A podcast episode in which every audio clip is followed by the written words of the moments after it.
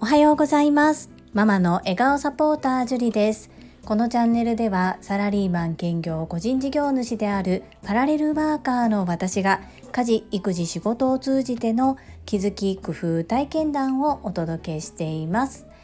さて皆様いかがお過ごしでしょうか？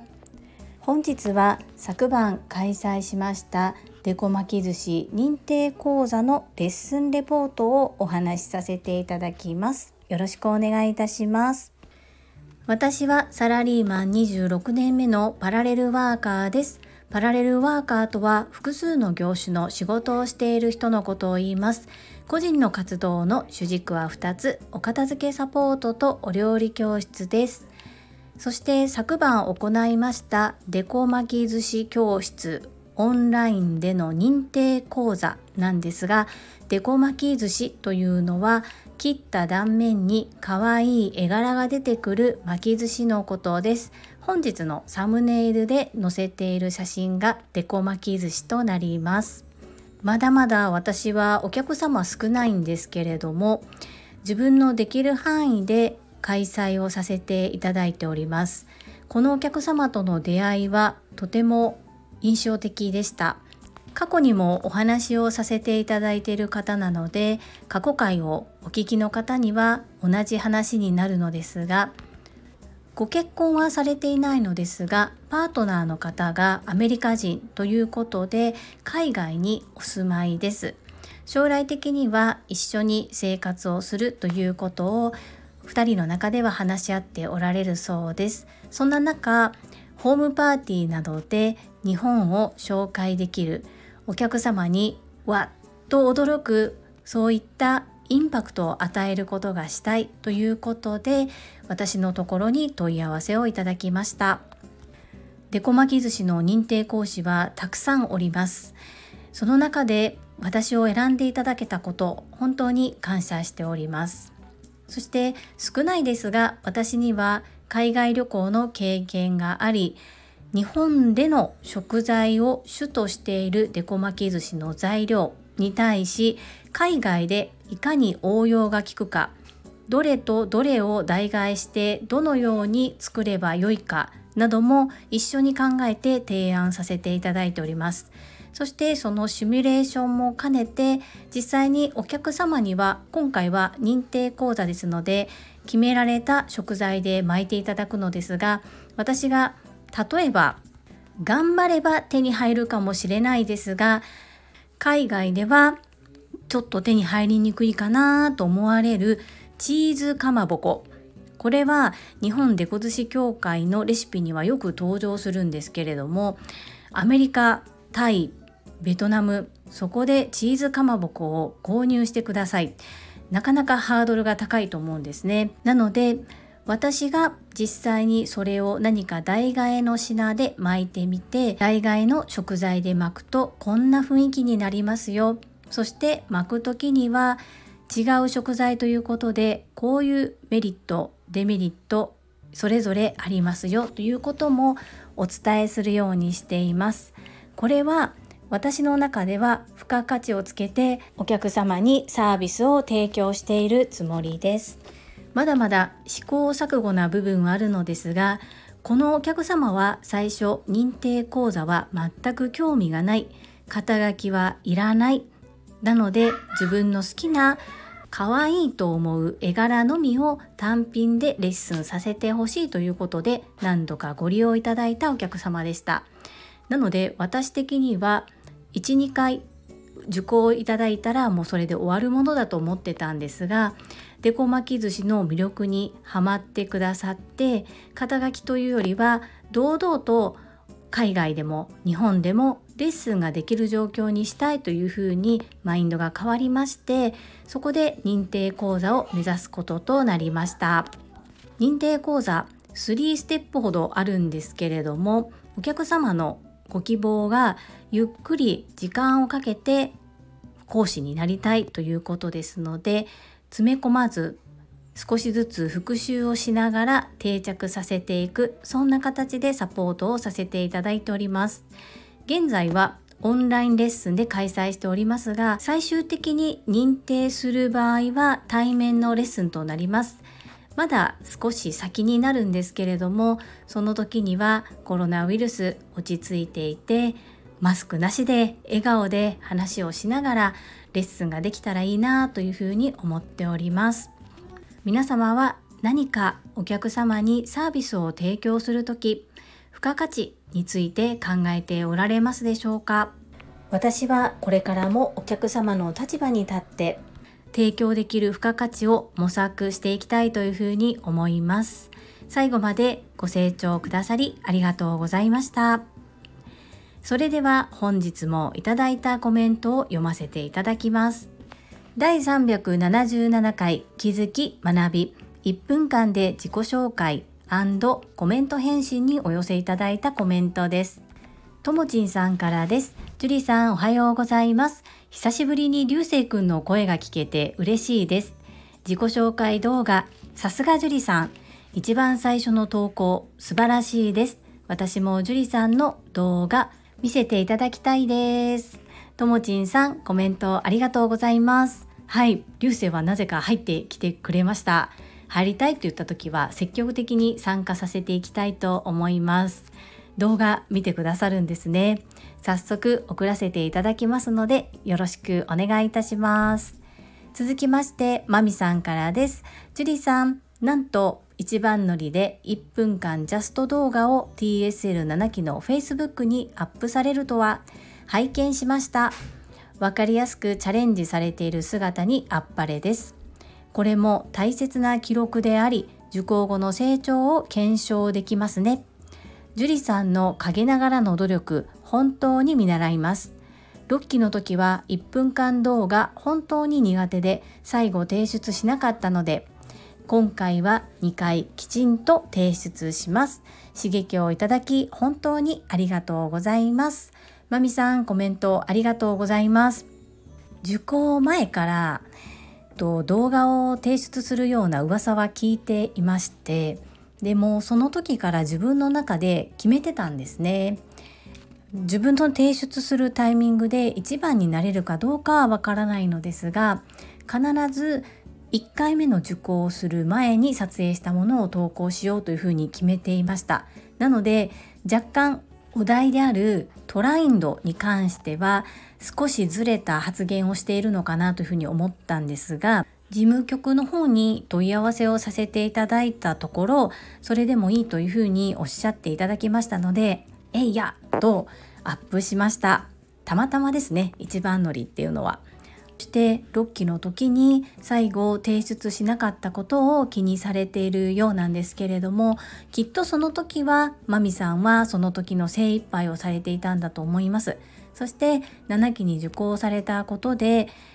朝倉先生もボイシーで発言されていましたがすごいこうね皆さんが素晴らしいと思うような急成長を遂げておられるのできっと今回はできなかったことできるようになっているのではないかなというふうに思います。一緒に頑張っていきましょう。私も苦手なところたくさんあります。そして人によってきっと苦手な部分って違うと思うんですね。偉そうなこと言えないんですが本当に私前に出るのがとても苦手ででもこの苦手苦手って逃げてきた自分を変えたくて今回受講することにしたのでここはもうねできるだけ苦手という言葉を使わずぐっと自分の中で飲み込んでやっていきたいというふうに思っております。まみさん一緒に頑張りましょうね。コメントありがとうございます。続きまして福田秀夫さんからなのですがマインド TU さんが福田秀夫講師のおっしゃることを即実践しているよっていうコメントに対していただいている福田秀夫さんからのコメントです。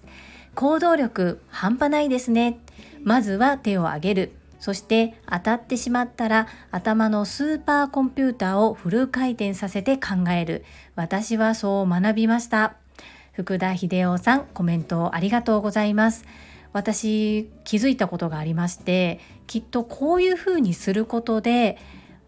すぐにこう即答するための思考を作っているんだなというふうに思うようになりましてやっぱりそのためには訓練が必要ででその訓練の場を朝倉先生が作ってくださっているんだろうなっていうふうに受け止めています。なので積極的に頑張って手を挙げていきたいと思います。まずは手を挙げる。私も実践行動していきます。福田秀夫さんコメントありがとうございます。続きまして第378回気づき学びグループコンサル受講の所感コメント返信にお寄せいただいたコメントです。中島みゆきさんからです。樹里さん昨夜のグルコン学びのアウトプットをありがとうございました。自分以外の方のお悩みを聞くことができるのはありがたい学びの場ですよね。そしてそのお悩みに対し真剣に熱く答えてくださる朝倉先生のお姿とお話に背筋がピンと伸びます。さて、樹里さんの1分間動画。樹里さんのことが理解できる素晴らしい動画だと思います。半年後、また交換しましょうね。中島みゆきさん、コメントありがとうございます。このグループコンサルについて私はどのように進めるのかなと思っていたんですね。複数の方がいらっしゃるその状態でどうやってコンサルをするのかなというふうに思っていたんですが本当に他の方のお悩みや意見を共有できることっていうのがすごく学びになりましたありがたく素敵な時間でしたそしてまたこの場にたまたまなのか必然なのかこうね同じ時間同じ場所に集まってきた仲間っていうのがなんとなくやっぱりご縁を感じますよね。そして動画中島みゆきさんの素敵な動画も拝見することができて思い切って皆さん興味ある方は是非見ていただきたいですというふうに言ってみてよかったなというふうに思います。はい是非半年後また交換をよろしくお願いいたします。続きまして英語学習者と世界をつなぐキューピット英会話講師高橋明さんです。樹里さんこんにちは。オンライン版 TSL の良さはグループコンサルですね。私も他の方へのアドバイスを自分ごとのように聞いていたなと思い出しました。1分間スピーチへのチャレンジ挑戦してみます。わーパチパチパチパチ。もしよければチャレンジしたら樹里さんに見ていただけると嬉しいです。高橋明さん本当にお待ちしております。めちゃくちゃ楽しみです。高橋明さんは各種 SNS への投稿も積極的に行っておられて動画の処理とかあと音声の方もですねスタンド FM での配信もバックミュージックもこだわって手作りされてね依頼されて手作りされているぐらいなのでわすごく仕上がりが楽しみです。そして高橋明さんもう一個私ご提案してみてもよろしいでしょうか？可能であれば英語での1分間スピーチも聞いてみたいです。もし高橋明さんが英語で挑戦されるのであれば私も何か別の形で挑戦を1個してみたいと思います。発音が良くないけれども英語で行くのかそれともこちらも発音良くない全部中途半端なんですが韓国語でトライしてみるのか何か私もチャレンジしてみたいと思いますのでご検討のほどよろしくお願いいたします。そしてこの高橋明さんからのコメントに対して藤井文子さんからお返事をいただいております。高橋明ティーチャーの自己紹介は見たい方たくさんいると思います。ぜひ YouTube にアップしてください。よろしくお願いします。藤井文子さん、コメントありがとうございます。私もそうです。きっとそして他にも見たい方いっぱいいらっしゃると思いますよね。素敵なコメントありがとうございます。続きましてまみさんからです樹里さん昨日は遅くまでチャットで貴重なご助言と励ましをありがとうございました。本当に嬉しかったです。樹里さんにスタイフのコツコツ毎日配信するために気をつけたこと工夫されたことを質問させていただきました。こちらの配信でお返事楽しみにしております。昨夜は貴重なお時間をいただき感謝歓迎です。まみさんコメントありがとうございます。私いつもは子供の寝かせつけでもう11時ぐらいには寝てるんですけれどもたまたまあの日はですねいろんな自分の個人事業の方のお仕事がこう重なってしまってちょっと時間が圧迫していたことがあってそして子供が起きてる時って本当にいろいろと呼ばれるんですよね。なのでちょっとゆっくり頭を整理したいなと思って作業をしていた時だったのでまみさんとお話ができてとっても楽しかったです。こちらこそ貴重な夜のお時間頂戴しましてありがとうございました。いただいたご質問なんですが実は過去にも問い合わせをいただいたことがあってお話をしたことがあります。ですが今この現状で私がどのように思っているのかそして300回を超えてその1年間やり通した後どういうふうに思っているのかどうやってきたのかっていうところにフォーカスを当てて話してみたいと思います。貴重なご質問をありがとうございました。明日は雑談会のコーナーなので明日以降にお返事をさせていただく形となります。少しだけお待ちくださいね。よろしくお願いいたします。続きまして福田秀夫さんからです。会員番号17福田秀夫です。朝倉語録を常に聞いていると不思議なもので自分の言葉になってしまいます。私も時々朝倉先生が降りてくることがあります。樹里さんもたくさんのシャワーを浴びてくださいね。1分動画私もやってみます。アンニョン。福田秀夫さんコメントありがとうございます。そうなんですよ。私もほぼ毎日365日以上朝倉先生の朝倉語録を聞き続けているのでこうふとした壁にぶつかった時に降りてくるんですよね。でもそれのおかげで今までだったら立ち止まっていたことも背中を押していただいているしそして気がついたら周りの方にもその言葉を言ってるんですよね。不思議だなというふうに思います。もっともっとたくさんシャワーを浴びて自分のものにしていきたいと思います。そして福田秀夫さんも1分動画。すごい。楽しみにしています。他に聞いてくださっている男性の方々いかがでしょうか？これすごいことになりそうですね。皆さんで1分動画撮ってそしてそれぞれに良かったことそして気になるところをシェアし合ってでさらに良くしていくってなんかすごいことになりそうですね。わあ、福田秀夫さん、楽しみにしております。アンニョン。続きまして、たまみさんからです。朝倉先生の紹介と TSL の紹介、めちゃくちゃわかりやすかったです。樹里さんは内容をまとめて簡潔にわかりやすく説明することが本当に上手だなと思います。ボイシーのコメントでもいつも先生のお話の内容を端的にまとめてくださるのでとても勉強になります。いつもありがとうございます。高橋明さんの自己紹介、私も見たいので、ぜひ YouTube にアップしてください。たまみさん、コメントありがとうございます。朝倉先生と TSL の紹介、わかりやすいと言ってくださってありがとうございます。私がこのスタンド FM を始めた頃っていうのは本当にこの次にコメントをくださっているゆうこれたかさんぐらいしか私のこのチャンネルご存知じゃなかったんですね。で自分でいろいろとこんなことやってますよっていうふうに言うタイプでもないので全然周りに対してあまり言ってなくってで自分のインスタグラムとかにはストーリーズで上げたりしていたんですけれども本当に未知の世界でフォロワーさん1名様から開始したんです。なので最初に私が決めて心がけていることっていうのがこの1回の配信を聞いても中身内容がわかる配信にしたいなと思ったんですね。なので私の中ではもう当たり前になっている TSL ですが初めて聞く方にとっては TSL って何？ってきっとなると思ったんです。なのでこの回を初めて聞く方でも TSL のことがわかるような内容の喋り方をしたいなって思って昨日はそんなの知ってるよっていうふうに知ってる方には思われてしまうかもしれないんですが丁寧に説明をしたつもりでした。なのでそこを受け取っていただけてとても嬉しいです。たまみさんありがとうございます。そしてボイシーのコメント欄の話が出ましたね。ここを語り出すともうすっ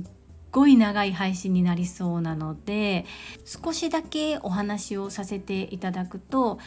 私は2021年の10月7日から朝倉先生のボイシーのコメント欄に毎日毎回コメントを書いています。なのでそれももうすぐ継続1年になりますね。これも一度も休んだことはありません。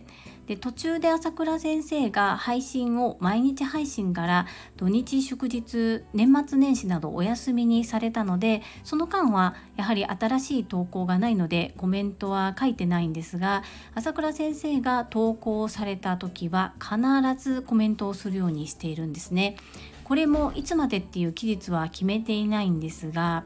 最初はコメントアップするのに半日とかほぼ1日かけてたんですよ。で1回のコメントが250文字以内になりますよねなのでものすごく大変な作業でしたですがこれを毎日続けていることで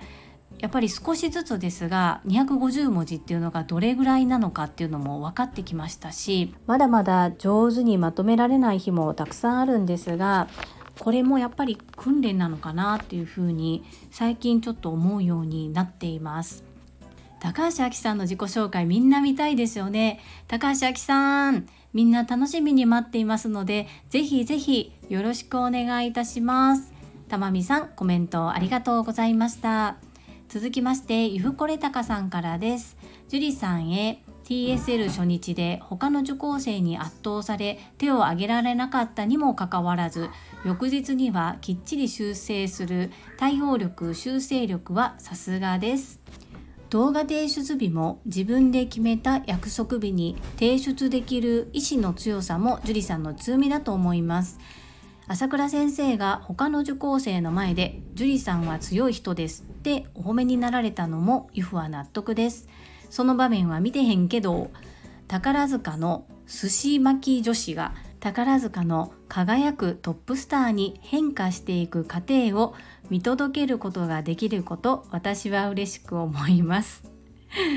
ゆふこれたかさんコメントありがとうございます。本当にこの TSL の初日はめちゃめちゃ圧倒されましたね。そして皆さんすごい。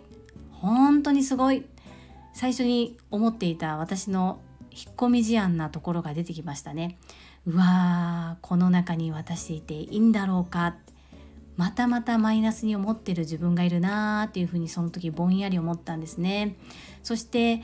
何言ってんの？私。それを変えるために今回受講を決めたんじゃなかったのって自分で自問自答しました。そして手を挙げる時はやっぱり当てられたらどうしようっていう気持ちが頭の中によぎったんですよね。でもマインド TU さんの姿勢やそれで失敗してもその経験が良かったっていうふうにおっしゃっていることそして福田秀夫さんや中島みゆきさんも最初はそうだったよっていうことをお話を聞かせていただいてこんなところでおじけづいている場合じゃないなっていうふうにハッとさせられましたこうやって皆様から温かいメッセージをいただいたり私もこうだったからきっと大丈夫だよっていうふうに背中を押していただける環境とってもありがたいなというふうに思っております。そして動画もいち早くゆふこれたかさんから「見たるで」って言って連絡をいただいてね素直に私は見ていただきました。そしてゆふこれたかさん本当にズバズバッとこうね感じたことをそのままおっしゃってくださるのでそれが本当に私にとってはありがたいです。そして朝倉先生が私のことを強いとおっしゃったのが本当にびっくりしたんですけど多分ねゆこれたかさんにも私街頭どんと来いって言われてたじゃないですか。多分ドーンとしてるんでしょうねどっかで。自分ではいやいやいや全然とかって思ってしまってるんですがきっとねなんかこう心の中で図太い部分があるんだろうなというふうに思いました。でそれをそんな風に見えてるんだなというのもとても驚きでした。